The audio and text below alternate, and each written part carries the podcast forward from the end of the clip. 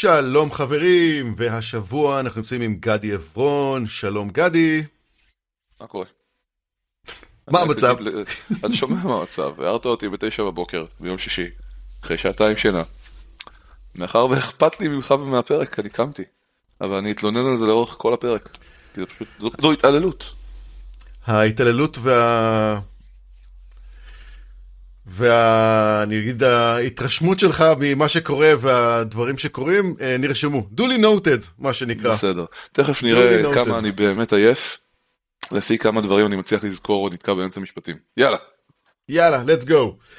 אז הנושאים שלנו היום, הזמן של הטכניות לשלם נגמר והתוקפים פרסמו את המחירים של המידע. חברת סמסונג הוציאה פיצ'ר אבטחה חדש לאפליקציות ההודעות. שחר מנשה, חוקר אבטחת מידע מ-JFrog, פרסם מאמר שתוקף את החישוב של, v... של CVSS בגרסתו הנוכחית. טוויטר מבטלת את הכניסה עם SMS למשתמשים ללא ה-V הכחול בתשלום. חברת אמזון שוב עושה שינוי אבטחה גדול ב-S3 שלה. דפדפן Brave הופך את ההצפנה באתרים כברירת מחדל. פיתוח AI חדש מצא חולשות באלגוריתמי ההצפנה פוסט קוונטי הכי מומלץ על ידי NIST. קבוצת תקיפה HardBit פרסמה הודעה שבה היא טוענת שבין התוקף לנתקף יש תיאום ציפיות. הבעיה היא של חברות הביטוח שאין את אותם ציפיות. עדכון לדפדפן הבית של מייקרוסופט Edge כולל שירות VPN חינם והשימוש ב Acrobat, ב Adobe Acrobat Reader PDF שיהיה כלול built-in בדפדפן. אז העורך שלנו בועז פירסט, עורך הסייבר טוביה כפיר, הפאנליסט שלנו גדי עברון, אני רותם בר, ואנחנו נתחיל uh, מההתחלה. זמן המשא ומתן בין הטכניון לתוקפים עבר, ועכשיו התוקפים נשארו עם plan B, להרוויח כסף מהמידע שנגנב. התוקפים פרסמו רשימה של מחירים על המידע של הטכניון והוא בנוי לפי פקולטות. וכן, בדיוק כמו שחשבתם, יש פקולטות יותר שוות מאחרות. למשל, ביולוגי, ביוטכנולוגי and food engineering היא הפקולטה הכי יוקרתית לפי התוקפים והם דורשים 30 ביטקוין למידע של הפקולטה. הטכניון, כאמור, פרסם הודעה בשעות האחרונות פרסמו התוקפים שיש בידיהם מידע אשר לטענתם נגנב מהטכניון. להערכת גורמי מקצוע ובניגוד לפרסומי התוקפים, אין מדובר באירוע כופרה. הן בשל זהות המדיניות המדינית של התוקפים, והן בשל האופי המתקפה ומטרתה. מדובר באירוע תודעה והרס.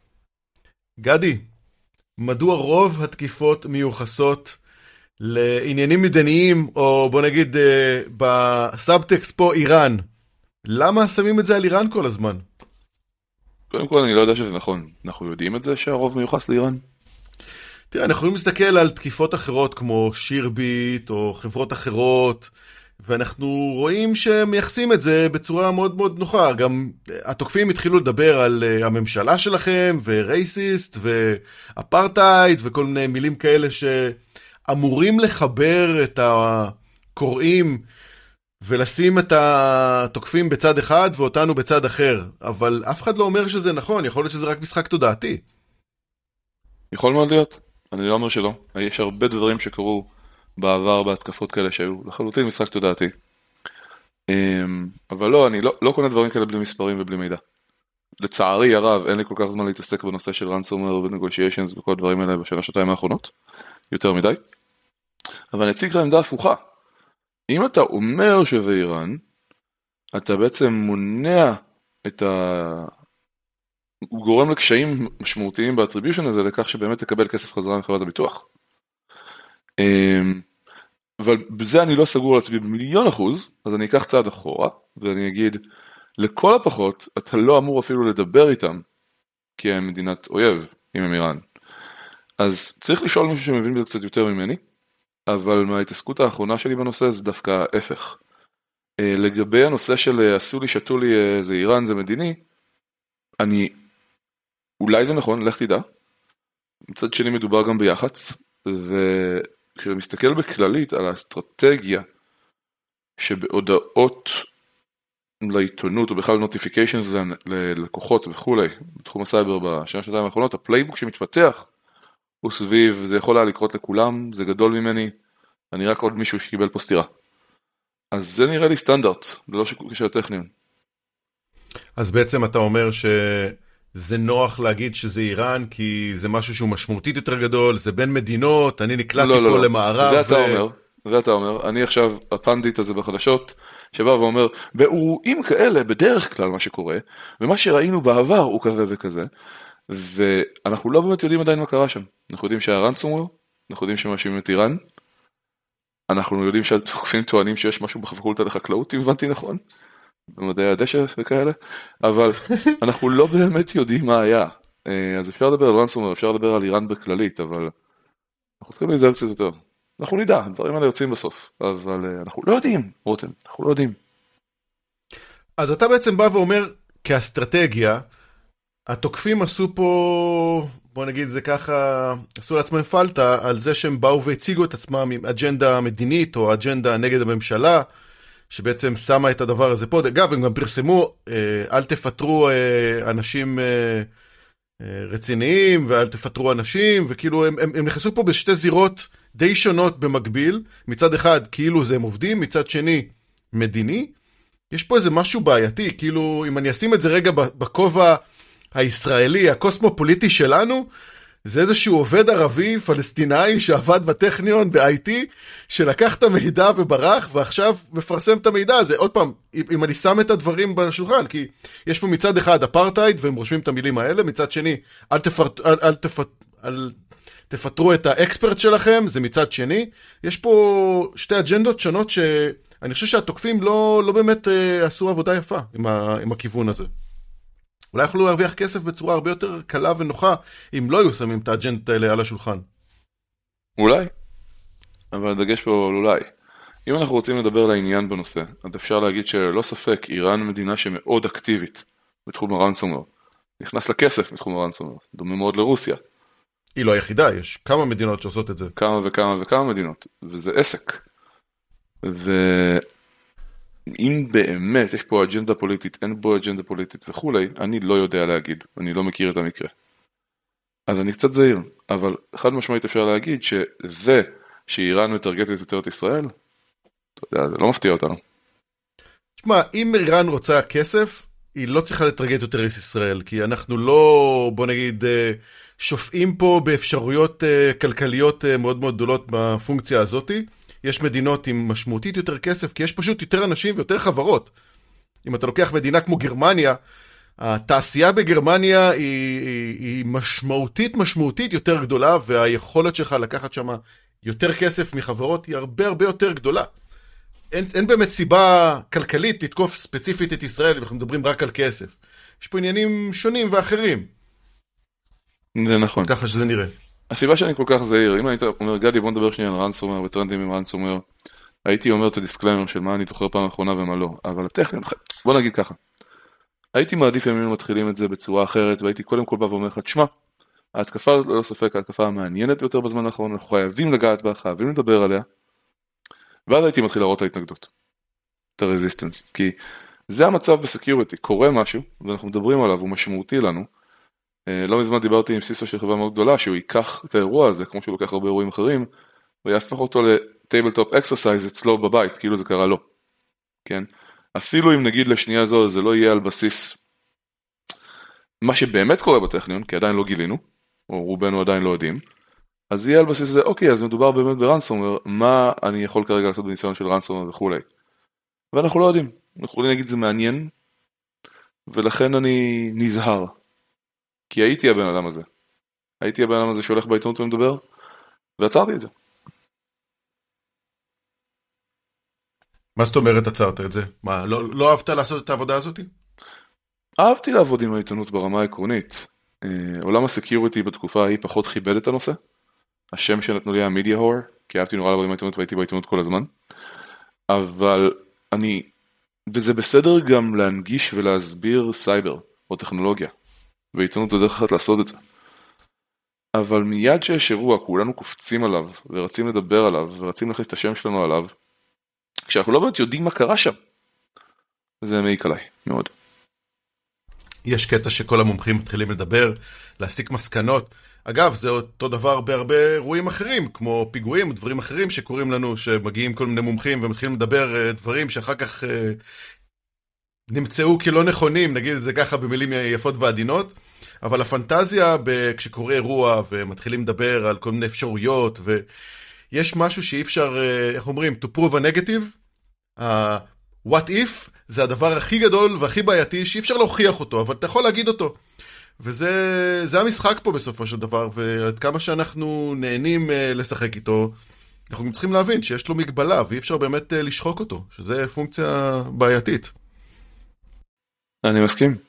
אז היינו צריכים באמת להתחיל משם לפני שנכנסתי לזהירות שלי, אבל אה, כן, הטכניון זה אירוע משמעותי בישראל כרגע, כולנו מתעניינים.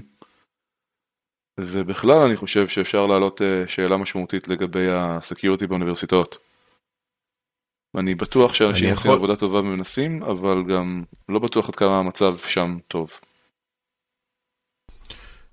ועדיין צריך להגיד שאם אה, באמת נגנב מידע, זה יכול להיות אה, בעיה משמעותית לטכניון, שעכשיו אני חושב שזאת העבודה הכי גדולה שלהם, בשביל להבין מה המידע שנגנב, מה, מה הדברים שצריך לעשות עכשיו, אחרי שהמידע בחוץ, בנושא, לא, לא ברמת הסייבר, אלא ברמת ה business.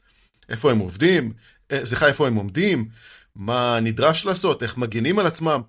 בואו נחשוב על זה ככה, הטכניון זה מנוע הפטנטים של ישראל, אחד המנועי הפטנטים של ישראל, איך אנחנו בעצם מוודאים שהמידע שנמצא שם עכשיו, לרוץ ולהוציא עכשיו הרבה פטנטים, חברות גדולות כמו IBM, מייקרוסופט, גוגל ו- וכן הלאה, עובדים עם הטכניון, עם שיתופי פעולה, NDAים, אם הדבר הזה עכשיו נחשף, איפ- איפה עכשיו הטכניון עומד.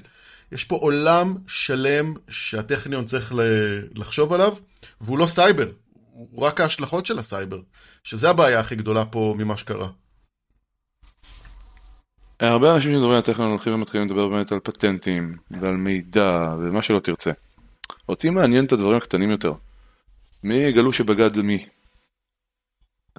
מה הכוונה שלי? יש אה, נכון עניין של סודות מקצועיים ומסחריים וכולי, אבל בסופו של דבר דאטה בריץ' הוא דבר מאוד אישי. האימייל שלך נחשף, ההודעות הפנימיות שלך נחשפות, התקשורת שלך עם הקולגה נחשפות. ואני חושב שהפן האישי הזה והסטרס שמגיע לאנשים בעקבות דאטה בריץ' הוא בדרך כלל לא משהו שעולה יותר מדי לדעתנו, או לא איך קוראים לזה? top of mind. אז שם אתה בדרך בעצם כלל אני... מדבר על המידע האישי של העובדים שנחשף. נכון. זו צורה יותר קלה להגיד את מה שאני אמרתי עכשיו בשלושה משפטים. אבל גם הסטרס של העובדים, בהתקפה על סוני, התקפה האגדית על סוני, העובדים קמו בבוקר וגילו מסך שחור. האם יש לי עדיין עבודה? האם אין לי עדיין עבודה? האם הבנק שלי כרגע נגנבו לי את כל הכסף? מה קורה? איך קורה? יש פה הרבה דברים בפן האישי שהם משמעותיים. כן, זה, זה דבר שלא מדובר עליו, ואני אגיד אה, שדווקא מהבחינה הזאת, העובדים שבטכניון, שעובדים בטכניון, אה, לפי ההיכרות שלי, עוד פעם, אני מישהו שגר ליד הטכניון הרבה מאוד שנים, ומכיר הרבה מאוד מהאנשים והנפשות שנמצאות שם, אני יכול להגיד שיש שם תחושה של אה, קביעות להרבה מאוד מהאנשים שעובדים, וזאת הדרך שלהם. ברמת הפחד מעבודה או לא עבודה, אני בטוח שהדברים שם די ימשיכו לרוץ, כי זה הטכניון וככה זה עובד. אבל יש שם אנשים שאין להם קביעות, ואלה האנשים שהסטרס אה, חי בקרבתם, נקרא לזה ככה. לכן התחלתי זה לא. לשאול יותר כאילו לכיוון של טוב אז מי בגד עם מי? לא, לא בגלל שזה מעניין אותי יותר מדי אלא כדי לה, לה, להביא את הפן האישי של הסיפור. אז אתה בעצם מדבר על פלן, בוא נקרא לזה C או D או H של, אה, של התוקפים, שאם הם יתחילו לעבוד על המידע ולהסתכל עליו, לא, יוכלו... קשה לי להאמין שמישהו ייגע במידע או יסתכל עליו באמת בצורה הזאת. אז אה, אתה יודע כשפתאום המידע הזה ישוחרר ויהיה available, שנראה כמה הוא יהיה available, אז יהיו פה פגיעות אישיות גם. אה, כן, ואנחנו מצרים על זה, נכון. אני כן דבר. חושב שזה wake up call מסוים ברמת ה security, שאם אתה מנהל, או את מנהלת, security של ארגון, אחד, אם לא התעוררתם עד עכשיו לגבי נושא ה ransomware זה משמעותי. לנסות להגן על המערכות שלכם בצורה מסודרת ויפה. שתיים, אם אין לכם את היכולת recovery, בקאפים למיניהם, אז גם חבל מאוד, ואם ההגנות נכשלו צריך את הבקאפים האלה, ואחד מהחוקים המשמעותיים של בקאפים זה שהם לא עובדים. תנסו אותם. אם יש לכם בקאפ בארגון ואתם חושבים שאתם מוגנים, אתם חושבות שאתם מוגנות, תנסו את הבקאפים האלה. יש היום כבר התפתחויות לכיוונים נוספים של בקאפים שמצפינים את עצמם, או אנשים משתלטים על בקאפים ומוחקים אותם. אז דוגמה בקאפ שהוא read only, הוא משהו שלא מזמן מישהו אמר לי ששווה לעשות, ואמרתי וואלה, נכון. ואם נצא מכל הדברים האלה אנחנו רואים דרך מה שאתה אמרת שהטכניון עבד עם כל מיני חברות מאוד גדולות ויש לנו פה third party risk. אה, אה, והנושא של התמודדות עם סיכון של גורם צד ג' או ד' הוא נושא מאוד גדול בסקיוריטי כיום. ובהחלט שווה הסתכלות על גם ברמת ה process איזה מידע אנחנו שולחים באופן קבוע. מה קורה במידה ויש אירוע כזה עם שותפים. האם אנחנו מקבלים מידע על זה בצורה שוטפת, האם אנחנו נקבל את ה-IOCs, כתובות IP, hash ים, whatever של התקפה כזאת כשהיא תקרה, האם אנחנו בוחנים את ה security של הארגון הזה בצורה מסוימת, שולחים לו שאלונים, אה, סורקים אותו מבחוץ. כל הדברים האלה קיימים כבר ב security, אבל כשמדברים על tabletop exercising, גם כשלא יודעים מה באמת קרה בטכניון, צריך לעצור ולשאול, מה אם זה קרה לנו עכשיו? ובמקרה הזה, לשותף שיש מידע שלנו, או שאנחנו סומכים עליו למשהו, יש כרגע ransomware, או הולכים למכור את המידע שלו. והטכניון זה שותף שאתה בדרך כלל תיתן הרבה מאוד מידע, הוא זה בעצם שעושה את המחקרים, לא יודע, את הדברים. הגזמת, הגזמת, אני לא יודע. אני לא יודע אם ייתנו לו הרבה מידע או לא ייתנו לו הרבה מידע, או מי ייתן לו הרבה מידע. אני כן יודע שהוא דוגמה בשבילנו עכשיו, לצערו ולצערנו. כן, זה נכון. טוב, אנחנו עוברים לנושא הבא שלנו. יאללה. חברת סמסונג הוציאה פיצ'ר אבטחה חדש לאפליקציית ההודעות. האפליקציה תעבוד בסביבת sandbox, ככה שאם תמונה הודעה תכיל קוד שפורץ את המכשיר, היא תהיה תקועה בסביבה הסגורה. כרגע העדכון קיים רק בסדרה החדשה, כמובן, ובהמשך השנה הוא יעלה לסדרות הקודמות שעדיין uh, בעדכונים. שווה להגיד משהו על הנושא. ברוב התקיפות היום תוקפים את ה-parsers, אותם מנועים שמפענחים את המידע שמגיע. אם זאת תמונה, מציגים אותה, אם זה קובץ קול, משאירים אותו, ואם זה... ואותו דבר גם לוידאו. היכולת הזאת לעשות parsing למידע היא יכולת מאוד טריקית, שכן היא מצריכה מהכותב לחשוב על המון אפשרויות שיכולות להגיע ב-data stream. דבר שבאופן די קבוע לא באמת מצליח. אף אחד לא באמת יכול לחשוב מה יקרה אם פתאום ה-stack הבא יהיה 200 גימלים בעברית, ולאחר מכן פקודה על הפונקציה הבאה בתור בזיכרון.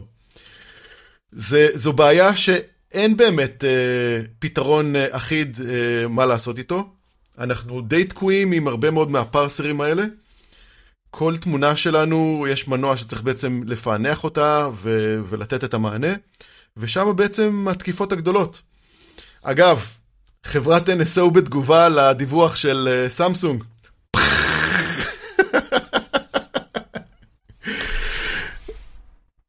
מה, מה אנחנו עושים, גדי? אין לזה פתרון. עוד uh, פונקציה חדשה. סוף סוף מכניסים פה משהו ל-sandbox שזה יתרון, אבל... זה, זה, זה משהו ש... כשאנחנו מסתכלים על העולם הזה, אנחנו באים ורואים, sandbox זה מצוין.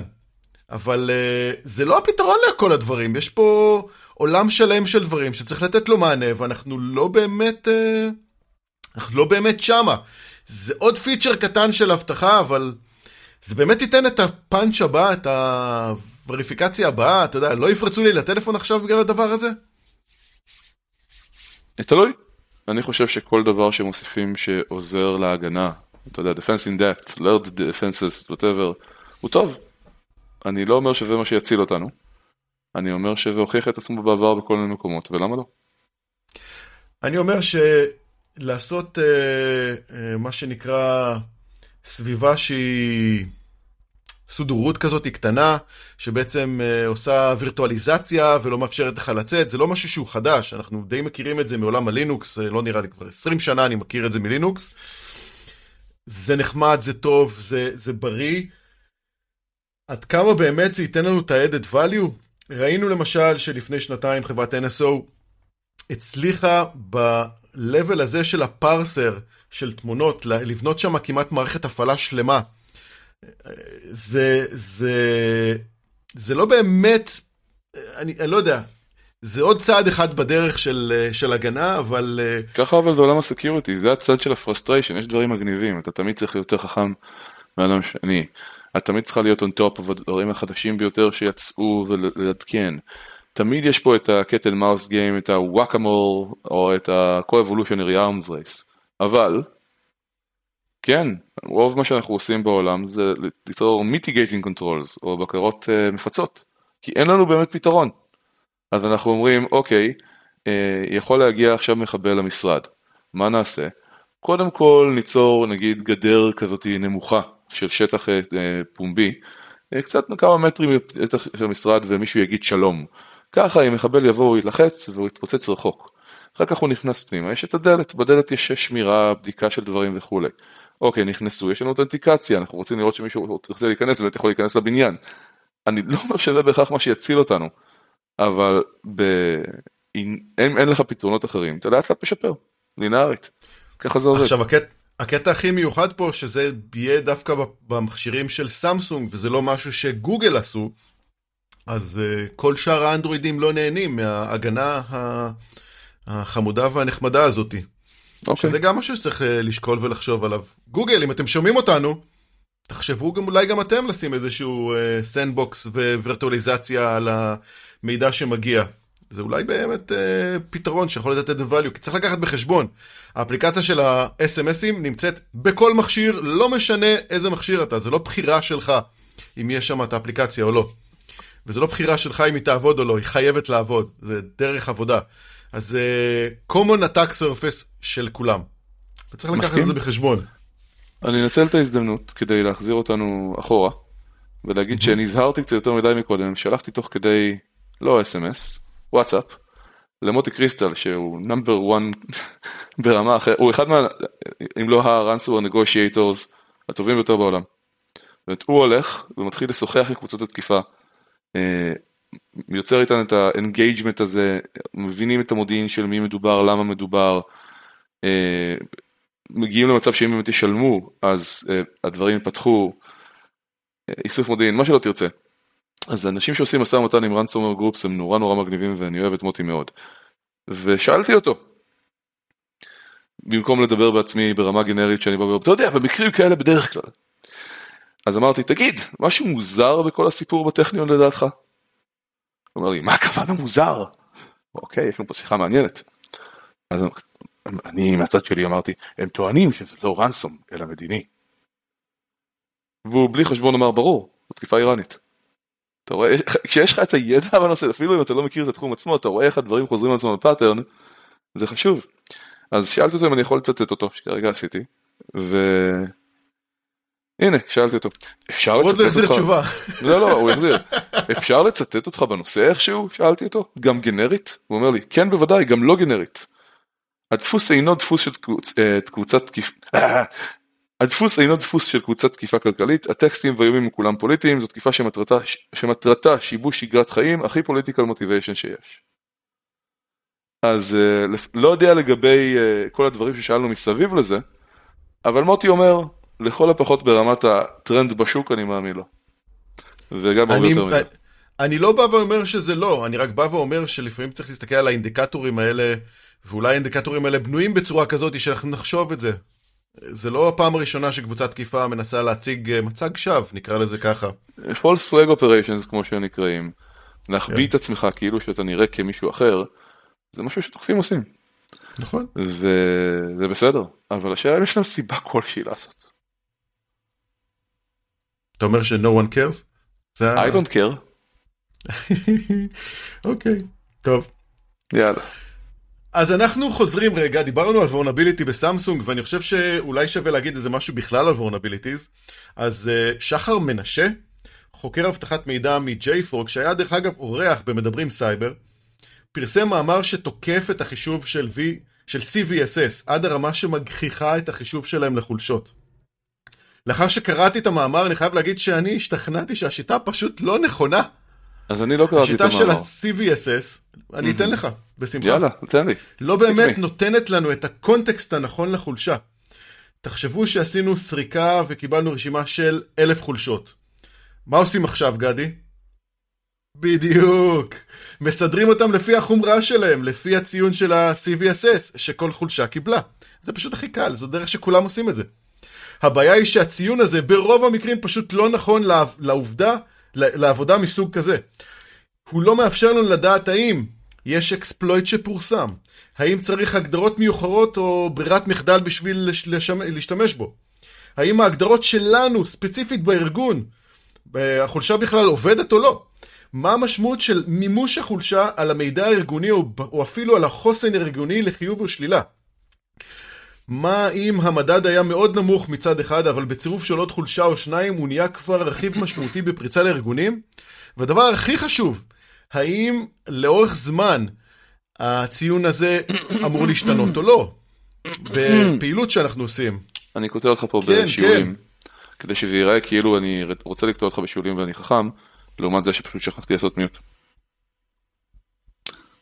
אוקיי.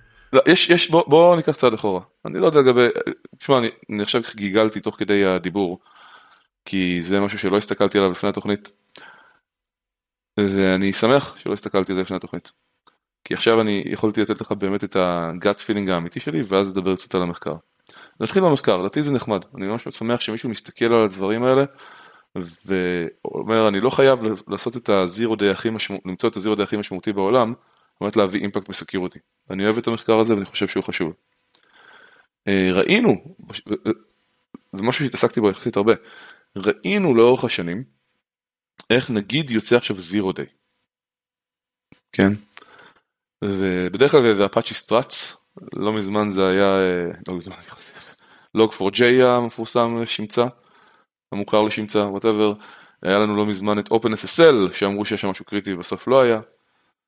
אחת לחצי שנה בערך, יש, יש אלפי חולשות שיוצאות כל הזמן, ואחת לחצי שנה, בום, משהו כזה משמעותי שכולם עוצרים הכל ומתמודדים רק איתו יוצא. ונתחיל את ההגדרה הזאת משם, כי לדעתי יש בעיה מהותית באיך אנחנו מקטלגים חולשות היום בכלל. אבל אם ניכנס ספציפית לנושא של הגדרת severity, יש מספר דברים שקורים בארגונים כיום שהם בעייתיים, לדוגמה, הרבה מאוד חולשות נכנסות ל-critical, יש לך low, יש לך מידיום, יש לך high, יש לך critical. אם הכל critical, שום דבר לא critical. אז יש כאן בעיה אמיתית. דבר שני, יש עניין של הקטלוג של החולשות לפי impact ברמה מסוימת, שזה דיון פתוח באינטרנט בכמעט כל מקום, של האם הדבר הזה בכלל exploitable? יופי של חולשה, אני יכול לעשות עם זה משהו? האם הכלי שאני משתמש בו ייתן לי את המידע הזה? האם החולשה הזאת בכלל, אה, המחשב שנמצא עליו, השירות שזה נמצא עליו, נגיש לאינטרנט? אם זה לא נגיש לאינטרנט, אם זה לא אקספלויטבול, למה זה משמעותי לי? למה אני מבזבז את הזמן שלי שם? כמובן תמיד אפשר להגיד אנחנו רוצים לסגור את כל החולשות, אתם לא יודעים איפה המכונה לא תהיה מחר, אתם לא יודעים איפה הקוד הזה יגיע מחר וכולי, ואני בעד. אבל יש פה הרבה עניינים משמעותיים של ארגון וקונטקסט ארגוני, שזה משהו שאני קצת מדבר עליו יותר עכשיו, גנבתי את השיחה קצת, שמשמעותיים מאוד בדבר הזה. כן, אני חייב להגיד שאם אנחנו לוקחים למשל vulnerabilities אה, אחרים, כמו ה-vulnerabilities שהיה ל-remote desktop עם ה-NLA, שכולם רצו ואמרו זה בעיה, ומייקרוסופט אפילו הוציאו patch-ים לכולם, זה ממש סרט. יש ארגונים שלא משתמשים בכלל ב-remote desktop, וזה מבוטל בכל המחשבים. אבל אם אתה סורק את הארגון ואתה יכול למצוא שיש את ה-vulnerability, זה עכשיו מקבל לך 9.8 או 10, וזה כאילו, רוץ תעשה פאצ'ים לכולם, אבל אתה לא משתמש בכלל בפיצ'ר הזה, הוא מבוטל אצלך. למה לרוץ ולעשות את הפאצ' ולעשות ריסטארטים עכשיו לכל המחשבים אם זה בכלל לא נמצא בסקופ הבסיסי? זה, זה פחות מפחיד אותי, יש כל כך הרבה חולשות uh, שצריך לפצ'פץ' שלא מגיעים אליהן, ממש לא מפחיד אותי. אני אגיד לך שהבעיות האלה זה בעיות של עשירים, אבל מה שכן, יש עניין של עכשיו אני באמת צריך להשאיר את האנשים שלי פה לעבוד בשבת וחג, כדי לפתור איזה חולשת אבטחה, או שאני יכול לעשות את זה יותר לאט לאורך החודשים הקרובים. מה הסיכון האמיתי שלי?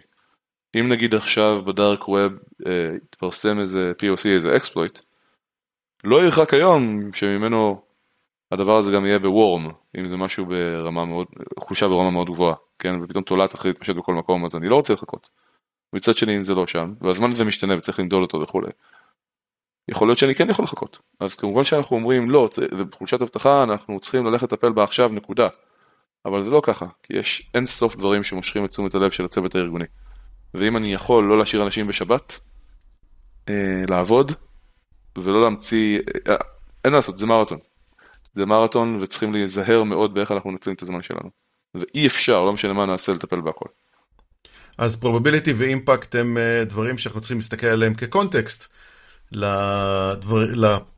אני יודע, לציון הזה, ובעצם אולי בכל הקונטקסט של, של ציון, תראה, בסופו של דבר יש ארגונים שיראו חולשה עם ציון נמוך, ופשוט יקברו את החולשה הזאת למטה למטה בתחתית העבודה, למצב שאולי בכלל היא לא תתוקן. ואנחנו מדברים גם מהצד של חברות שכותבות תוכנה, וגם מהצד של הלקוחות. בסופו של דבר, זה נותן לנו את הפריוריטי, ואנחנו לא תמיד מסתכלים על התמונה הנכונה כשאנחנו מסתכלים אך ורק על ציון מ-1 עד 10.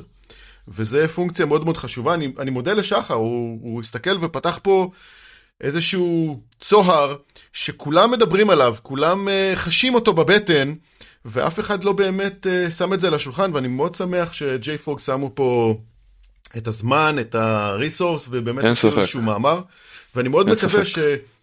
ב-CVSS 4.0 אולי יסתכלו על זה בצורה אחרת וייתנו מענה. עוד פעם, אני לא חושב שציון מ-1 עד 10 באמת יכול לתת את התמונה המלאה של חולשה. זה פשוט לא נכון. כן. צריך להיות פה עוד משהו. נמשיך, גדי? מה אתה אומר? יאללה, אני זורם. אני זוכר שאתה הוצאת אה, הודעה בטוויטר ובלינקדין עם המונח what the fuck על הדברים הבא. אז טוויטר, שהרבה זמן לא שמענו מהם מה שנקרא, החזירו את אבי הכחול בתשלום, ומתחילים לאט לאט להזיז דברים משמעותיים. החברה פרסמה של-2.6% מהמשתמשים שלה שמשתמשים בשירות ה-2FA המפורסם, מבוסס ה-SMS, צריכים לעבור לשירות בתשלום.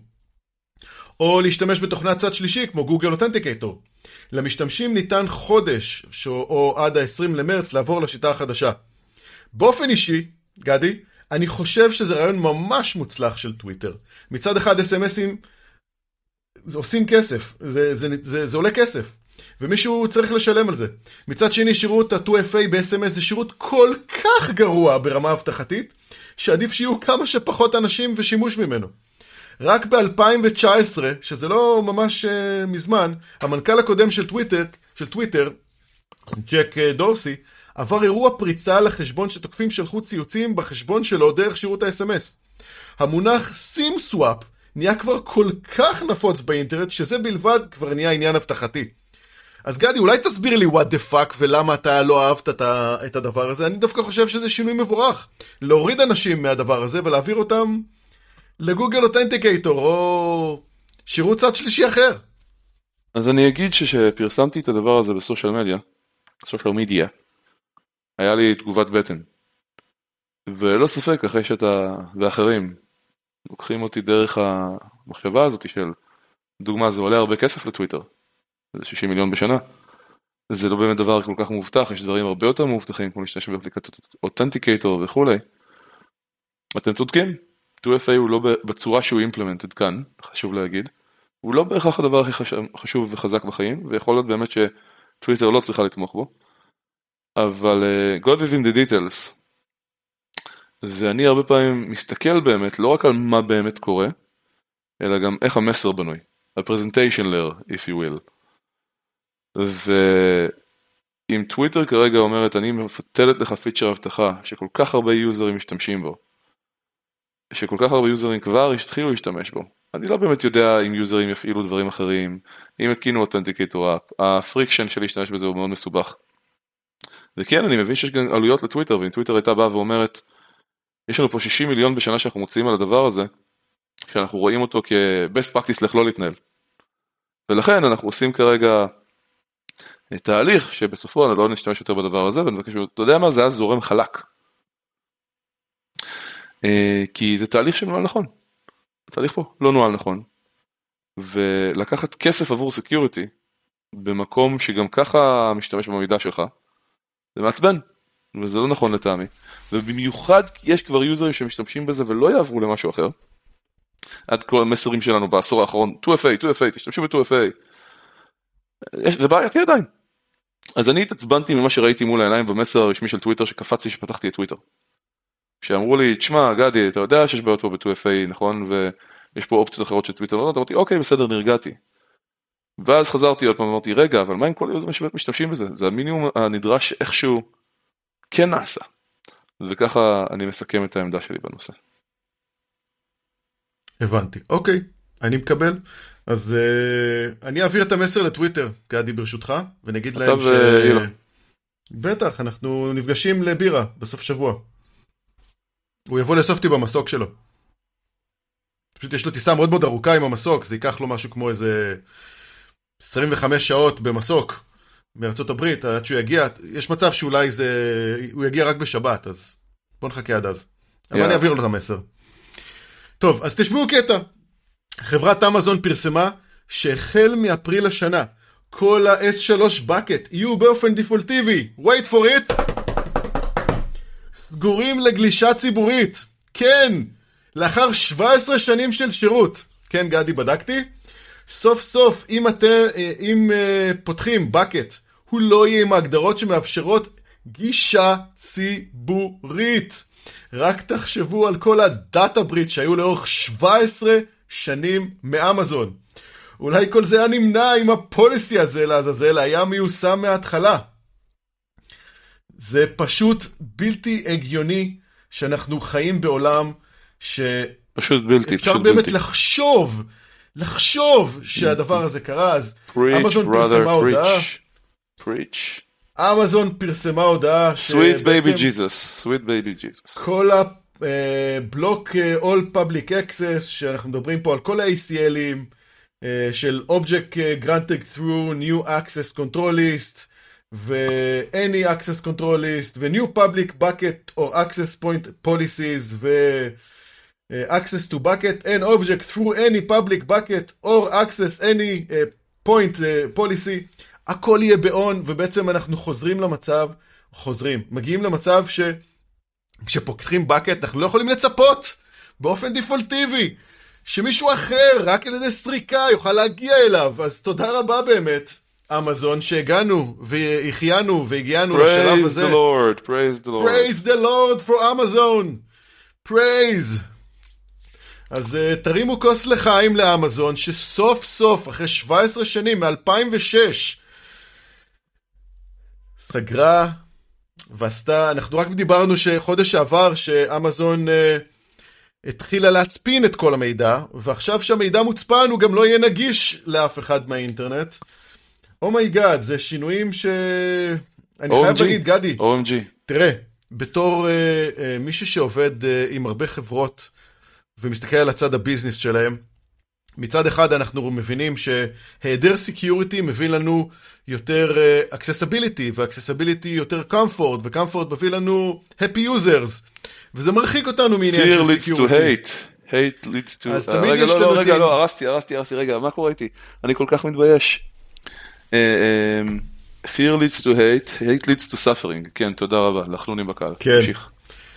ואנחנו בעצם תמיד מסתכלים על usability versus uh, security. וכשסטארט-אפ מתחיל, או שחברה מתחילה, אז תמיד ה-usability זה הדבר הכי חשוב, הכי חשוב, הכי משמעותי לעשות, ולאט לאט אנחנו דוחפים את ה-security בדלת האחורית. גדי, נראה לך הגיוני שאחרי 17 שנה יכניסו security בצורה כזאתי? כן, 17 שנה, גדי? נו, כן. בחייך. לא, כן, נשמע לי הגיוני לחלוטין. כי, בוא, מה אתה מתכוון? אתה אומר, גדי, נשמע לך הגיוני שלא יכניסו לפני זה, או נשמע לך הגיוני שיגיעו לזה עכשיו? גם וגם. אני לא בטוח מה ההבדל בעצמי, אבל אני אזרום עם זה. אז כן, הייתי שמח אם היו מכניסים security יותר טוב. אתה יודע, בוא ניקח צעד אחורה פה כרגיל ונדבר על מה בעצם הבעיה. אמרת את זה, היו אין סוף data breaches. שבדרך כלל כשאתה אומר data breach אתה חושב שפרצו לארגון וגנבו את כל המידע שלו ועשו לו טכניון, כן? הפכתי את זה לוורב, לא נחמד מצידי לקפל טכניון. שסך הכל הם אנשים מוחים טובים. דרך אגב בטכניון, אבל תמשיך. בהחלט אה, שימחאו כפיים. אבל אני אגיד שאנשים טובים סך הכל. אה, איבדתי את חוט המחשבה. אתה רואה מה עשית? אתה רואה מה עשית כשהסכמת איתי? זה לא בסדר. לא. עשו אוקיי. להם טכניון עם הדאטה בריצ'ים. שמע, אני, אני לא חושב שזה בסדר שהדבר הזה נשאר ככה. אוקיי. data breach הוא לא בהכרח צריך להיות, פרצו לי לארגון וגנבו לי את המידע בצורה מתוסבכת עם zero day או כל דבר אחר. כשאמזון מאפשרים לך שירות של database, S2 bucket, ושמים בו מידע, והמידע הזה פתוח לאינטרנט לכולם, יש שם access list, שנראה בצורה מאוד מאוד בסיסית, שהיינו רגילים אליה לפני הרבה שנים, דברים עובדים ככה, דוגמה, access נקודותיים כוכבית, read נקודותיים כוכבית, write נקודותיים כוכבית, ואז כולם יכולים לגשת לשם, ואז פתאום מוצאים את כל המידע הכי מסווג שלך, פתוח באינטרנט. כל המידע פרטי, מידע, מה שאתה לא רוצה. אבל המתכנת שלי אומר שאני צריך לתת לו גישה, והכי נוח לו לקבל admin. נכון, נכון. ואף אחד לא הבין, כי לא יכלו לפתוח לו user, אז פתחו את זה לכולם. אבל I'm speaking now, רותם, ואני רוצה להגיד לך לעצור שנייה ולהכיר במה שאתה אמרת, שהיו אין סוף data breaches, פשוט בזה שאנשים שמו דברים ב-S2 bucket פתוח לעולם, זה נכון, אני יכול להגיד לך שלדוגמה ב-B-Sides האחרון, ב-Cyber Week הקודם, אה, מיכל קמנסקי דיברה על הבמה, על ממש מקרים כאלה אחד אחרי השני, שבהם היה data breach משמעותי עקב S2 buckets, ולא צריך zero day כדי להגיע לדברים האלה, ואיך הם טיפלו בזה ומה הם עשו ואיך הם גילו את זה, זה היה מאוד מעניין. אז עכשיו שדיברנו על זה אני אגיד כן, זו בושה וחרפה שלא עבדו על זה לפני, זו בושה וחרפה שלא לקחו על זה אחריות לפני, אבל לא, זה לא מאוחר מדי, אני שמח מאוד שהם עשו את זה. עכשיו הכל יעבוד דרך ה-IAM של AWS, של Identity Access Management, ואני בטוח שעדיין אפשר לפתוח את הבקט לכל העולם, אבל זה דורש קצת עבודה. זה ידרוש הרבה עבודה עכשיו לפתוח את זה, ותקבל אין ספור התראות ואזהרות, פופ-אפים, האם אתה בטוח, האם אתה מבין את הסיכונים. אני חושב שאחד הדברים הכי חשובים שצריך להגיד אותם על השולחן, אתה יודע, לשים אותם בלי, בלי לשחק על השולחן ולשאול וממש לדבר על הפיל שיש לנו על השולחן עכשיו ששמנו אותו על השולחן, אמרתי שולחן יותר מדי פעמים, מי אחראי על המידע כשאתה שם אותו במערכת SAS? זה משהו חשוב.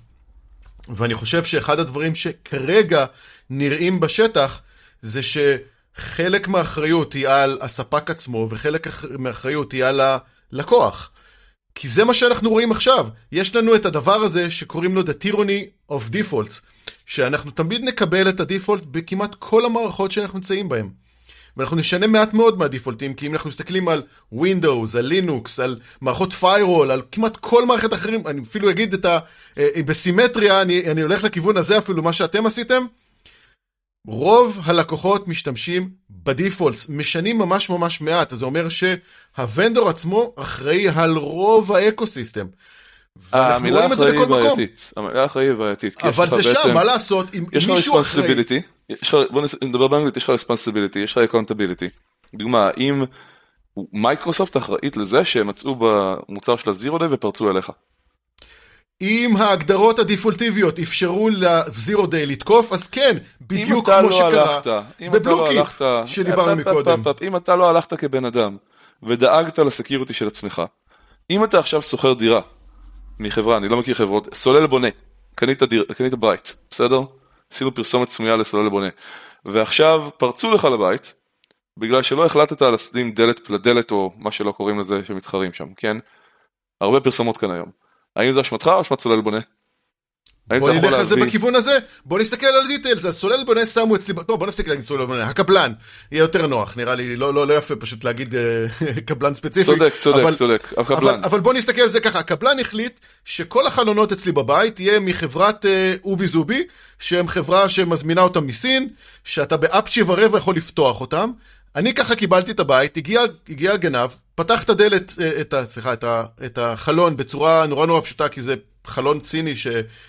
אין בעיה לפתוח אותו בשנייה ורבע, ופרץ לי לבית. מה הבעיה שלי עכשיו לבוא לקבלן ולהגיד לו, תקשיב, אתה הבאת לי חלונות שניתנים לפריצה בצורה מאוד מאוד קלה, קח אחריות. זה דיפולט, זה העולם שלנו. אוקיי, בוא נרד לקרקע. לעשות את ההגדרה ב-default, private ולא public זה נחמד, אבל זה לא באמת אה, פותר לנו את הבעיה, נכון? כי זה לא יפתור לנו את כל הבקטים הקודמים שהיו, זה רק בקטים חדשים. רק אה, בקטים חדשים שיתחילו מאפריל בכלל. נכון. יש גם את העניין של גישה למפתחים, כמו שאתה אמרת מקודם. יש את ה... לשים את ההגבלות הספציפיות. העניין הוא שבעצם שינינו את ה-default הזה. וכשמשנים default, אני לא בטוח שהוא יישאר ככה. לדוגמה, כשמייקרוסופט החליטה שהיא מורידה את האפשרות ל macros ב Office, שזה היה אחד הדברים הטובים ביותר מבחינת security שיכלו לקרות, היא חזרה בתוך חודש. זה לא, היה, זו לא הייתה החלטה טובה, דיברנו על זה אתה ואני ורבנו על זה. נכון. אז צריך להיות, security צריך להפוך להיות במקום, להיות במקום שבו קל, אנחנו עושים קל לאנשים, אנחנו לא עושים קשה לאנשים, או שיעקפו אותנו. אבל עם זאת, אנחנו מוסיפים אה, קשיים, אז בוא נדבר על מה הקשיים ספציפית. אז זה ש-ACL יהיה אוטומטי disabled, זה בסדר. היה אפשר לבחור לעשות לו disable בעבר, אבל מעכשיו ה default הזה, מעכשיו זה default ככה, ואם תרצה לשנות את זה, אז צריך לשנות בהגדרות. זה היה ה default ב-UI כבר מ-2021, ה-Disable Public Access היה ה default ב-UI מ-2018, ומעכשיו זה שניהם, כך שבכל דרך שתלך, בין אם זה ב-CLI, ב-SDK, מה שלא יהיה, זה יעבוד ככה. אני רואה את זה כמשמעותי, אני רואה את זה כטוב לעולם, אבל אני גם רואה את זה כמשהו שיגרום ליוזרים אה, להגיד, מה, איך אני פותח fucking את הקובץ הזה public? אני רוצה פשוט לחלוק את הקובץ הזה, מה אני עושה?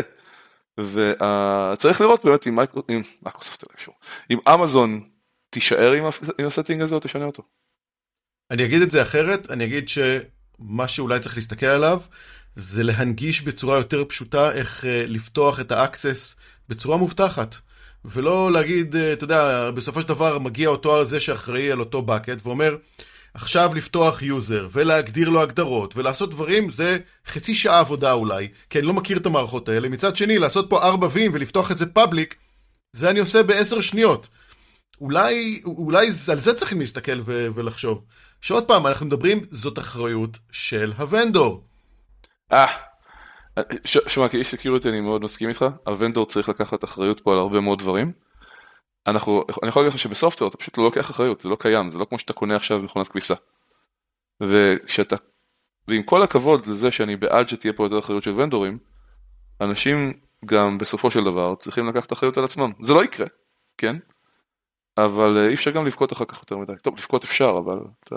בוא, בוא נעבור לנושא הבא. אני חושב שאפשר לסכם שאנחנו פשוט נמשיך לבכות. כן, אני בעד. Brave הולך על אה, HTTPS by default, שזה אומר שהדפדפן יתחבר קודם כל לאתר בפורט 443 המובטח, שזה הפורט המובטח. ורק אם זה לא יעבוד, הוא ינסה את פורט 80. כמובן כל הקסם הזה קורה רק אם לא הכנסתם בכתובת את אה, סכמת הפרוטוקול, HTTPS או HTTP. בשביל לתמוך באתרים מיושנים כאלה שאין להם HTTPS מוגדר, כן, אה, נראה שנשארו כמה כאלה, ב Brave החליטו לעשות רשימה ייעודית שרק אתרים שידוע שיש להם בעיה עם החיבור המוצפן יישארו בחיבור בפורט 80. הרשימה היא רשימה ציבורית שמפורסמת ב GitHub, אז uh, כיתתי עכברים ונכנסתי לרשימה עם ה Brave, עם ה Brave שלי. ראיתי שם כמה אתרים שאני ממש ממש לא מכיר. אגב, ממש לא מכיר. הרבה, הרבה אתרים סינים וכאלה. ונכנסתי לכמה כאלה, אמרתי יאללה בוא ניכנס. ובאופן די תמוה לכולם, בלי יוצא מן הכלל, היו חיבור מוצפן. מבולבלים? גם אני.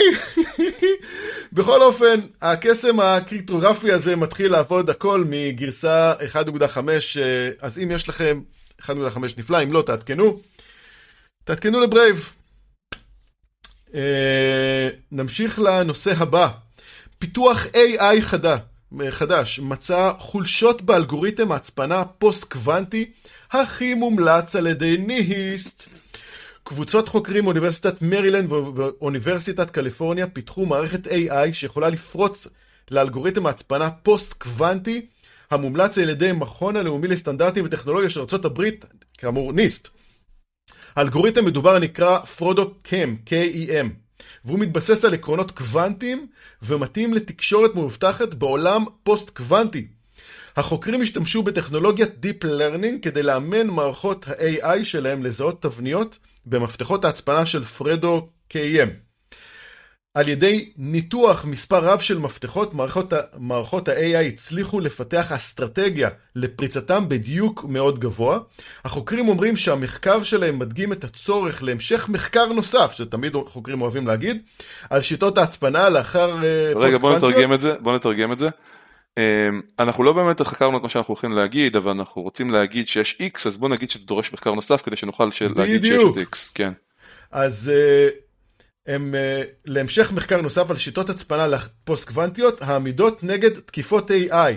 פיתוח האלגוריתמי, האלגוריתמי ההצפנה לאחר uh, פוסט קוונטיות או לאחר קוונטיות חשוב מכיוון שאלגוריתמי הצפנה הנוכחים יהיו חשופים לתקיפות על ידי מחשוב קוונטי. הצפויים להיות עוצמתיים יותר בשנים הקרובות. ניסט מוביל מאמץ לפיתוח וסטנדרטיזציה. ואני אגיד שבשביל לעשות את זה יותר מעניין, כל הטקסט שקראתי עכשיו בכתבה נכתב בעברית על ידי מנוע AI צ'אט GPT. בום! נורא, בום עלינו! בום! אני החלטתי לקחת את זה ל-AI to the extreme, והוא באמת uh, נתן לי את כל, ה, את כל הדבר הזה, ואני רוצה להגיד כמה דברים מהצד שלי, כי זה נראה לי גם, גם חשוב. אנחנו בשנים האחרונות מדברים על עולם פוסט-קוונטי עם יכולות פוסט-קוונטיות מאוד מאוד גדולות, ודווקא עכשיו אנחנו מגדלים, מגלים שעולם ה-AI הוא לא פחות פרייר, נקרא לו ככה. אז Frodo KEM, כאמור, הוא פרוטוקול uh, הצפנה שפורסם לעולם פוסט-קוונטי, וכשאנחנו מדברים על העקרונות האלה של AI וקיצורי דרך uh, לפענוח של מידע, שזה לא משהו שהוא חדש גם בפרוטוקולים שהם לא פוסט-קוונטי, כמו AES וכן הלאה, זה קיים. זה שמה, ואפשר לתת לזה מענה ופתרון, אבל uh, צריך לקחת בחשבון שמנועי AI או ML לא פחות פריירים מעולם שהוא פוסט קוונטי, וצריך לקחת בחשבון שכל הפרוטוקולים החדשים האלה, כמו Frodo KEM, שזכה בתחרות ממש לא מזמן, בשנה שעברה, והוא הוגדר על ידי הניסט כאחד הפרוטוקולים האסימטריים שאמורים לכולם להשתמש בהם, והוא כבר מאוד פופולרי, והתחילו כולם אה, לנסות להטמיע אותו בכל מה שקשור לחתימות ותעודות private ו-public. צריך לקחת בחשבון שהוא מאוד מאוד חדש, וזה שאנחנו מגלים בו כל מיני קיצורי דרך, זה אומר שאולי הדרך אה, אה, לקבל החלטה שהוא הפתרון הנכון לא הייתה נכונה. ואולי באמת אין פרוטוקול מאובטח בסופו של דבר, גדי, ו... וואלה, אני, אנחנו... אני... אתה צודק בכל הדברים שאמרת, ועכשיו בוא נוסיף קונטקסט. אה, אני לא באמת מבין בהצפנות. זה תחום שבו אני מאוד חלש. זאת אחרי 20-25 שנה בתחום, אין ספק שאני מבין משהו. אתה יודע, מה שלא תדבר איתי עליי אני אוכל לזרוק לך משהו. אבל זה לא התחום שלי. ועכשיו שאמרתי את זה ב-disclaimer היותר קבוע שלי, אני אגיד שכל פעם שאתה מגיע ל-room where it happens, במקומות שמתקבלות ההחלטות, שאתה יודע קצת יותר על מה קורה בשטח, אז פתאום יש לך קונטקסט אחר. מסתכלים היסטורית, ניסט הביאו את DES. הייתה, היה פרוטוקול הצפנה לשימוש ציבורי, היה שם מלחמות קוד מטורפות עם אה, NSA כל מיני חולשות, בלאגנים, ה-NSA עושה לנו ככה, לא רוצים שנחקור הצפנה באקדמיה, כל מיני דברים. ואז יצא AES, Advanced Encryption Standard, שעשה עבודה מטורפת והזיז את השוק קדימה. וכל העבודה כרגע עכשיו עם קוונטום מנסה לעשות משהו דומה, אבל היא לא שם.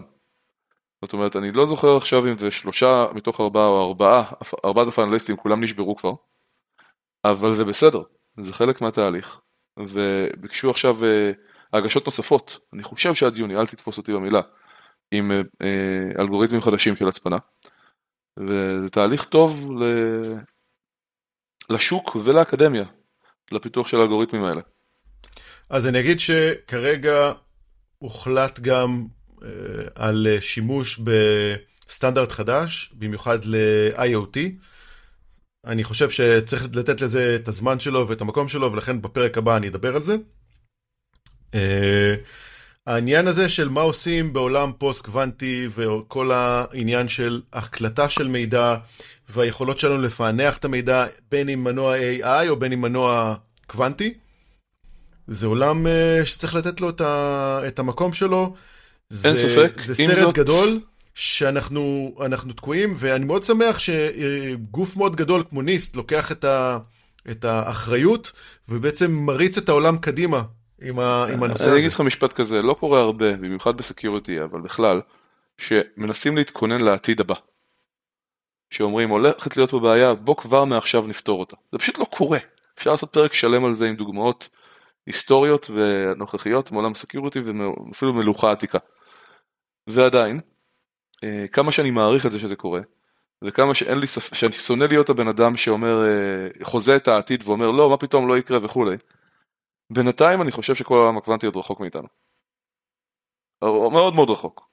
יש לך סטארט-אפים וחברות וחברות ענק כמו IBM וסטנדרטים והכל, ושוב אני בעד אם אפשר להשתמש באלגוריתמים יותר טובים בואו נעשה את זה, בואו נעשה את זה עכשיו, כן, וזה לוקח שנים על גבי שנים, גם בעוד 30 שנה ישתמשו באלגוריתמים הישנים עדיין, כן, שלוקח זמן, אבל כמי שלא מבין בזה ורק מצטט הרבה מאוד חברים שכן מבינים בזה, אתה יודע מה, אני לא קונה את זה שזה עדיין פה. אני, אני אישית מקווה שאני אתבדה ומשהו כן יקרה והעולם ימשיך להתקדם בנושא הזה, אבל כרגע לא נראה שזה עדיין שם ונראה שאנחנו יותר מפחידים את עצמנו. כן, מקבל לגמרי. אנחנו אוהבים להפחיד, זה חלק מהמוטיבים שלנו. לפני שנעבור לנושא הבא, אני רוצה להעלות נושא משלי, שלא תכננו עליו בתוכנית. יש, אני כפי שאתם יודעים כבר, חובב מדע בדיוני מושבע.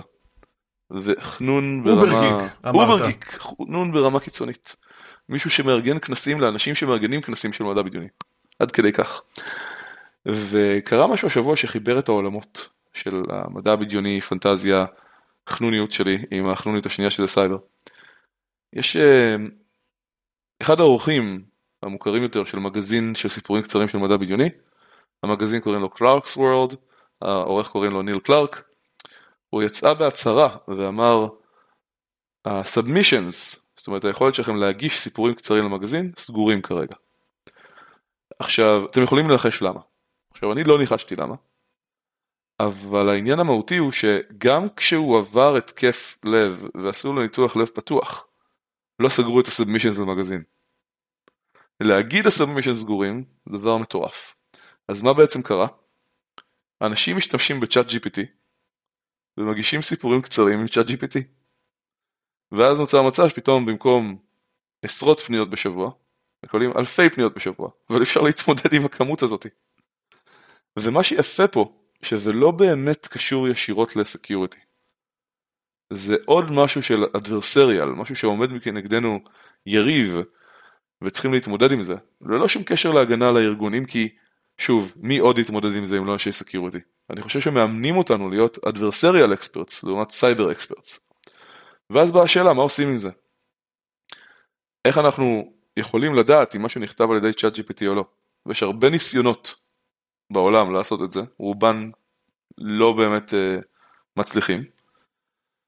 אבל uh, בצורה מעניינת התחלתי לחשוב על כל עולם האנטי ספאם.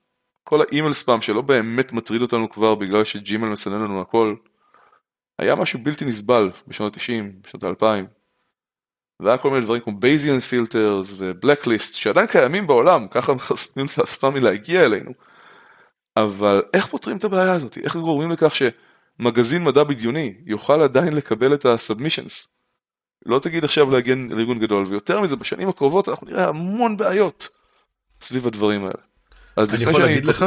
כן. אני יכול להגיד לך מהצד שלי, שאתמול הייתה לי שיחה מאוד מעניינת עם אשתי דווקא, שעכשיו אה, היא מייצרת תוכן לסכרת בעולם שלה, והתחילה להשתמש בצ'אט GPT בשביל לקבל רעיונות לכל מיני סוגים של תכנים. היא עדיין לא באמת מייצרת תוכן שם, אבל היא באמת, הוא נותן לה את ההשראה של על מה לכתוב ואיך להסתכל על הדברים. אה, זה מדהים, זה מדהים. חבר שלי לא מזמן הלך וממש... שנייה רגע, תקשיב. לא ואחד הדברים, אחד הדברים שהיא אמרה לי אתמול, כן. הוא, הוא עשה לי שכל בצורה מדהימה בתור מישהי שמשתמשת ומסתכלת על השירות הזה עכשיו ככותבת תוכן. Mm-hmm. היא באה ואמרה לי, עוד ממש מעט מעט מאוד זמן, תהיה לנו קהות חושים לגבי תוכן באופן כללי.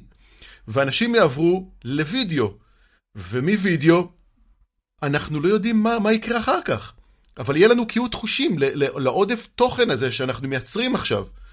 ואני לא בטוח שזה מקום שאנחנו רוצים להיות בו. נגיע לאקווליבריום חזרה. אני חושב שהעולם זז קדימה. יש, יש פה דיון עמוק לדוגמה, סביב, שרואים אותו הרבה בנושא היצירות כמו דלי. זאת אומרת יצירות של תמונות, תמונות ציורים וכולי. שהרבה מאוד חברים וחברות שלי בתחום האומנות אומרים גונבים לנו את התעסוקה. אנחנו דיברנו על זה קצת. אני מסתכל קצת יותר לעומק ואני רואה ש... עזוב אותך אם השינוי הזה הוא inevitable, אם זה יקרה, אם זה לא יקרה, אם זה בסדר, אם זה לא בסדר, אם מוצאים את הנפש האנושית מהדבר הזה, עזוב אותך, זה קורה. אבל כשאני מסתכל באמת על אנשים שמייצרים את האומנות הזאת, יש מומחיות ענקית לפרומפטים. מה אני שואל את ה-AI, מה אני מבקש, איך אני מעדן את זה, איך אני מזיז ימינה. ואני רואה אמנים אמיתיים יושבים שם בתוך הדבר הזה ועובדים ויוצרים דברים מדהימים. וכמו שבפוטושופ אה, אתה היום יכול לסמן איזה קו ופתאום יצא לך מזה משהו מטורף בגלל AI, אז פשוט עלינו רמה. אבל אני אחזיר אותנו שנייה אחורה,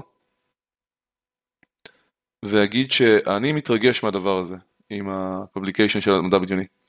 לא קורה הרבה שאנחנו מוצאים את ה-canaries הראשונים, הניצנים הראשונים של משהו שהולך לקרות, האיום הבא, איך מתמודדים איתו, איך ניגשים אליו. וכאנשי security אנחנו צריכים לעצור שנייה ולהגיד, רגע, יש פה DDoS של תוכן, ואנחנו לא יודעים להבדיל את התוכן הזה, והוא גרם לכך שתהיה באמת מניעת שירות. אין יותר submissions. זה מטורף. זה ממש מטורף. וזה ו- כל תחום שאינו security בשנים עכשיו, הקרובות יתמודד עם זה. עכשיו בא לי לקחת את כל הספרים של טולקין, לשים אותם ל-ChatGPT ולהגיד לו, בוא תכתוב את הספר הבא. בא לי. ויותר מזה, בא לי אחרי שהוא כתב לי אותו, ללחוץ Regenerate again, ולראות את הדבר הבא שיכתוב. זה פשוט מטורף. זה פשוט מטורף. נכון. אני כן עוצר ואומר, מקרר את האווירה, כי אתה יודע כמה אני מתלהב מצ'אט GPT, ואומר, יש לנו פה בעיה אמיתית. צריכים לראות איך מתחילים להתמודד איתה, בצד ההגנתי. אבל אז אני גם אבוא ואגיד משהו נוסף, אחרי שהייתי זה שעוצר את הטכנולוגיה. אה, בסרט אה, שומרי הסף, ראינו אה, חמישה, שישה ראשי שב"כ לשעבר. סרט מדהים. ולא משנה מה הם אמרו לאורך הסרט, בסוף הסרט, שאלו אותם מה הפתרון. ואמרו שלום, אין ברירה אחרת באמת. אנחנו מתמודדים, אנחנו, בסופו של דבר שלום. ולקבל שאסטרטגית אתה לא יכול לנצח משהו, זה דבר מאוד קשה. וגם פה, אני מסתכל על AI ואני אומר, אם אני עושה עכשיו מחקר, אם אני רוצה שיכתוב לי בצורה שונה, אם אני רוצה עכשיו שייתן לי את הכוח אה, לשכפל משהו, שאני לא אעשה סתם עבודה אה, באמת מיותרת, אין ספק שצ'אט GPT ו-AI בכללית הם העתיד. הייתי רוצה, כי אני לא חושב שתהיה ברירה בסופו של דבר אחרי שאני אלחם בזה, שהמגזין מדע בדיוני יבוא ויגיד, לא אכפת לי מי הסאבמישן, אם אתה גאון מספיק להשתמש, או את חכמה מספיק להשתמש ב-ChatGPT כדי להביא לי סיפור קצר כל כך טוב, לא אכפת לי אם זה היה או לא, סחטיין. אבל אנחנו לא שם. כרגע יש איום אמיתי על היכולת שלנו to conduct business. והייתי רוצה לעזור לאנשים האלה ולהגיד, רגע, איך אני דואג לזה שהם יוכלו עדיין לקבל סיפורים קצרים? שלא יהיו מופצצים בזבל. זה canary לעולם ה-security, אנחנו רואים מה קרב ובא באדברסריאל וורלד, מחוץ לסייבר. אז רגע, גדי, בוא נדבר על זה ככה. אז אנחנו צריכים אולי לקחת צ'אט GPT, שהוא יבחן גם את הסיפורים שלהם, ואולי בעצם ככה לעלות רמה גם מהצד של, הסב... מהצד של זה שמקבל את הסאבמישן. כן, לא נראה לי שזה יעבוד יותר מדי, אבל uh, אפשר לנסות. למה? כי סיפור מדע בינוי חייב לגעת בלב? חייב לא. uh, שמישהו... קודם כל uh, כן, עם, תודה. עם, אבל, עם, אבל לא קשור לזה, זה עניין של... עם מוח יסתכל עליו. לא, יש כי, עדיין קווי מתאר שבאים ואומרים שאם זה מתאים או לא מתאים, ואפשר לקחת את כל הסיפורים שכבר התקבלו, לבנות עליהם איזשהו מודל, ולהגיד, אוקיי, כל סיפור חדש צריך להתאים פלוס מינוס על המודל הזה. נכון, נכון, אבל... אפשר להסתכל עליו. אבל ניסינו לקחת טקסטים של צ'אט GPT, לשלוח אותם לצ'אט GPT ולהגיד האם מדובר בטקסט של צ'אט GPT, והוא לא כזה טוב בזה. נכון, אז... כי גם אם אה, תעשה את זה ככה, אתה יכול להגיד צ'אט GPT, תרשום כמו בן אדם עם טעויות, אתה יודע, בסופו של דבר יש לנו פה, זה, זה בדיוק כמו תוקף ונתקף, אנחנו תמיד מרוץ עכברים שאף פעם לא ייגמר. מרוץ עכברים, וואקמול, co-evolutionary arms race, חד משמעית, ואני יכול להגיד לך שזה באמת קיים מחוץ לסקיוריטי. אפשר ללכת לעולם של טרור, שזה קשור קצת לסקיוריטי, אפשר ללכת לדוגמה לפסיכומטרי. יש לך את השאלות האלה, שאתה מציב ערך, נגיד אפס. אז באו ממרכז הפסיכומטרי, ואמרו טוב טוב אין בעיה, נעשה משוואות שצריך, לה... במקום לפתור אלגברית, צריך להציב 0 ו-1. ואז לימדו אנשים, טוב תציבו 0 ו-1, ואמרו טוב נעשה משוואה, צריך להציב 0, 1 ו-2 כדי להגיע לתשובה. טוב נציב 0, 1 ו-2, ואז זה הופך להיות לא רלוונטי, או זה הופך להיות superbug והשאלה מהעולם הביולוגי, ואתה לא יכול יותר להילחם עם זה וכולי. אני חולה על הדברים האלה, זה מחקר משמעותי שלי בחיים. אני מסתכל על incident response כל החיים שלי, ברמה של איך מתנהלים עם זה אסטרטגית. אז כן, זה נורא נורא מעניין, אבל כמה אנשים הולכים להתחיל להתמודד עכשיו עם AI שהולך להפריע להם בחיים ולא רק לקחת להם את העבודה, זה מה שבאמת צריך לתת עליו את הדעת. כי אנחנו כאנשי הסקיוריטי נתבקש לפתור את הבעיה הזאת, גם אם היא לא שלנו. כן, מקבל לגמרי. טוב, בוא נמשיך לנושא הבא, יש לנו שני נושאים, נסיים אותם. אז uh, קבוצת תקיפה הארדביט פרסמה הודעה שבה היא טוענת שבין התוקף לנתקף יש תיאום ציפיות. Uh, ממש אינטרסים. הבעיה היא שלחברת הביטוח אין את אותם אינטרסים. הדוגמה היא שבזמן משא ומתן חברת הביטוח תעשה הכל, הכל כדי לשלם כמה שפחות. דבר אשר ימשוך את תהליך, את תהליך המשא ומתן ואף יפיל אותו. האינטרס של, של החברה ושל חברת התקיפה היא פעולה מהירה וכמה שפחות למשוך זמן. הקבוצה אף פרסמה שלרוב הם יתחילו במספרים גבוהים כמו 30 מיליון דולר והחברת הביטוח תציע 100 אלף דולר וכל זה לאחר שלחברת הביטוח של החברה עצמה יש ביטוח סייבר בסך 10 אה, מיליון דולר. שלחברה אין בעיה לשלם אבל חברת הביטוח לא מעוניינת לשלם. החברה מציעה לחברות שנתקפות להעביר להן בצורה אנונימית את גובה סכום הביטוח שיוכלו לקדם את משא ומתן למול חברת הביטוח. בעצם חברת, קבוצת התקיפה באה לחברות שהיא תוקפת ואומרת להם בואו אנחנו נעשה תיאום אינטרסים בינינו כנגד חברת הביטוח שהם הבעיה האמיתית, לא אנחנו. הגענו לעולם חדש, גדי. זה... זה... זה שמה. אפשר uh, לעשות דבר כזה? כאילו, זה, זה, זה לגיטימי? זה לגיטימי לעשות את זה?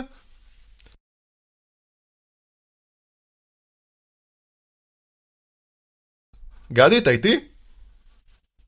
אתה צודק, אני במיוט ואני מדבר, אנחנו ב-2020 שוב. כן. אה... גדי, אתה במיוט. איזה באסה. אני כן אגיד, בסופו של דבר, וזה controversial opinion שלי, אנחנו כרגע עובדים עם התוקפים. יותר מזה, יש להם reputation, אנחנו צריכים לסמוך עליהם, לדעת שבאמת אם נשלם להם לדוגמה, הם יפתחו את הקבצים שלנו, ייתנו לנו את הקי, אנחנו צריכים לדעת שהטכנולוגיה שלהם מספיק טובה. ובסופו של דבר, הם הופכים להיות שותפים. היריבים שלנו הופכים להיות שותפים. אנחנו כבר מתקשרים איתם ברמה מסוימת. הייתי רוצה שיתוף פעולה ברמה שהם יצטרכו להחזיק את עצמם בסטנדרט מסוים כדי שאני ארצה לעבוד איתם או אסמוך עליהם. שוב, זה controversial opinion, הרבה אנשים אומרים אין מצב, בחיים לא, למה שתעשה דבר כזה? בראייה שלי, ואני מודה שאני קצת אה, אה, מקצין, זה העתיד, אין לנו באמת ברירה בנושא. ואני, ככל שנגיע יותר מהר להבנה שכן, אנחנו לא רוצים לעבוד עם התוקפים, וכן, אנחנו רוצים אה, לחסל אותם אפילו, בסדר, אבל על מנת להחזיק את היכולת שלנו לתפקד באוויר, אנחנו צריכים להיות מסוגלים לתקשר מולם, אנחנו צריכים להיות מסוגלים לבנות מערכת יחסים מסוימת מולם. לדעתי, שאני מודה שהיא controversialית, שאני מודה שהרבה אנשים לא יסכימו איתי, אבל לדעתי גם הרבה אנשים לא נמצאים בשטח, לא, זה יקרה. אז אה, אני, תפסת לא את הבן אדם הנכון לדבר איתו על זה היום. אני חושב שאם אדי היה פה, הוא היה אומר, מה פתאום לעבוד איתם, מה נראה לך? אבל לא רוצה לדבר בשם. אז אתה בעצם אומר שזה לגיטימי לדבר איתם מאחורי הקלעים, לא, לדבר איתם מאחורי הקלעים, זה בצורה חד משמעית משהו שצריך לקרות, אין לך ברירה. זאת אומרת, גם אם אתה תבחר לא לשלם, לא לפתוח משא ומתן, לא לברר מה לקחו לך, לא לקבל קצת מהקבצים האלה חזרה, לא לאסוף מודיעין עליהם, לא לדאוג לכך שאתה תרחיק את הזמן הזה ותוכל להתמודד עם זה בתוך הארגון, משא ומתן הוא קריטי, אין פה, אין פה שאלה מבחינתי. כל דבר מעבר לזה היום, הוא כבר לא, הוא לא באמת בדיון, הוא לא באמת בדיון הציבורי, ואני לוקח את זה שם ואומר, לא, אנחנו צריכים לעבוד מולם. אני לא אוהב את זה, אני רוצה לראות בהם. אבל זה העולם שאנחנו חיים בו, אנחנו צריכים להכיר בזה. אוקיי, מקבל. זה נשמע קצת שונה ממה שמהאווירה נקרא לזה ככה, שכולם יודעים ומקבלים, אבל אה, דעתך התקבלה נקרא לזה ככה. נכון. אז uh, עדכונים בדפדפן הבית, בדפדפן הבית של מייקרוסופט אדג' כוללים שירות VPN חינם ושימוש באדוב אקרובט PDF רידר שיהיה כלול בילט אין בדפדפן. שירות ה-VPN שקיבל את השם Edge Secure Network הוא שירות שדובר עליו כבר לפני יותר משנה, אבל לא התקדם יותר מדי מאז. עכשיו השירות מושק, קודם כל למשתמשי ה-Preview, השירות כולל חיבור VPN לשרתי Cloudflare בלי בחירה של מיקום, זאת אומרת אי אפשר לבחור מדינה או מקום שאליו תתחבר, פשוט תתחבר למקום שהוא הכי נוח להם. השירות יתחיל ב-15 גיגה של נתונים בחודש עם שלוש רמות של הגדרה. אפשרות ראשונה זה Always On שבה החיבור כל הזמן פתוח. אפשרות uh, שנייה להגדרה של חיבור VPN רק לאתרים מוגדרים ספציפית. זאת אומרת אפשר להגדיר רק לאתר של הבנק או רק לאתר uh, פייסבוק או כל אתר אחר, רק אליו זה ישתמש באותו VPN. והאפשרות השלישית זה אפשרות אופטימלית שבה הדפדפן יפעיל את השירות רק כשמתחברים ברשת לא מאובטחת כמו וי-פיי ציבורי למשל. חברת Cloudflare התחייבה למחוק את כל הלוגים בכל 25 שעות, וזה לאחר שמייקרוסופט תקבל מידע מוגבל על השירות ועל השימוש בו. כנראה בשביל לדעת כמה מידע כבר נצרך בתוכנית, אבל אין שם באמת details אמיתיים מה באמת נשלח למייקרוסופט. כרגע יש משתמשים שרואים רק 1 גיגה זמין, ויש כאלה שרואים 15 גיגה זמין. בכל אופן, מייקרוסופט תציע גם חבילות יותר גדולות בתוספת תשלום אה, יותר מאוחר כשהשירות אה, יצא לפועל. וצריך גם להגיד שגוגל למשל כבר מספקת שירותי VPN ללקוחות העסקיים של החברה, או אלה עם חבילות ה-one שלה. אני חייב להגיד שזה שירות מבורך, בייחוד שחברות מיינסטרים לוקחות אותו ומאפשרות אותו.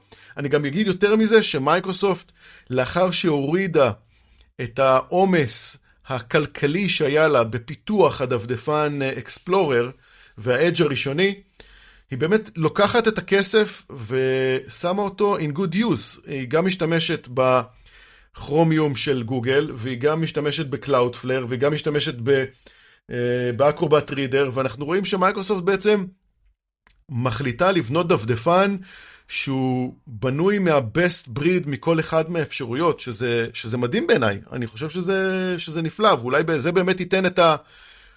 נקרא לזה ה-best fight מול מה שהיה אז, שכרום פשוט לקחו וסחפו את, ה, את השוק ברדיפה.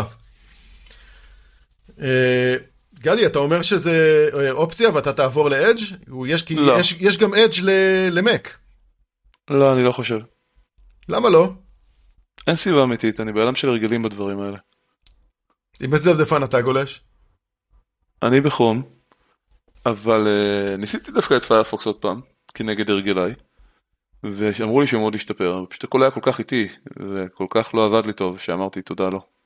אז אני למשל הייתי הרבה מאוד שנים אה, בכרום, ולא מזמן עברתי לברייב, שזה כמו כרום, רק בלי כל הגוגל, נקרא לזה ecosystem, זה רץ יותר מהר, רץ יותר נחמד, יש אה, כמה דברים שהם built-in שזה ממש ממש מעניין, ואני חייב להגיד, אני נחמד לי בברייב. לחזור לאדג', לא יודע, ניתן להם עוד קצת זמן, ניתן להם את הזמן שלהם להתאפס, אולי נבדוק את זה בעתיד. אבל זה עוד uh, גלגול של כרומיום, uh, אז אתה יודע. האתרים רצים פלוס מינוס אותו דבר, לפחות בנראות שלהם, כי זה אותו מנוע. מה אתה אומר, תנסה ברייב או משהו אחר? אני מאמין שאם יום אחד כרום לא יעבוד לי מספיק טוב, או שיהפוך להיות bloatware או כל דבר אחר, אז כן, אתה יודע, נוריד איזה משהו אחר. עד אותה נקודה, you will pry it from my dead fingers. אין לי סיבה okay. אוקיי. לשנות את הרגלים שלי. קיבלתי. אז uh, גדי, without further ado, תודה רבה לך. תודה רבה אני לך. אני רוצה להגיד תודה גם לעורך התוכנית בועז פירסט, עורך הסייבר טוביה כפיר, הפאנליסט שלנו גדי עברון, ואני הייתי רותם בר. אנחנו נהיה בשבוע הבא. תודה רבה גם לכם המאזינים שלנו, ואנחנו נתראה. יאללה ביי גדי.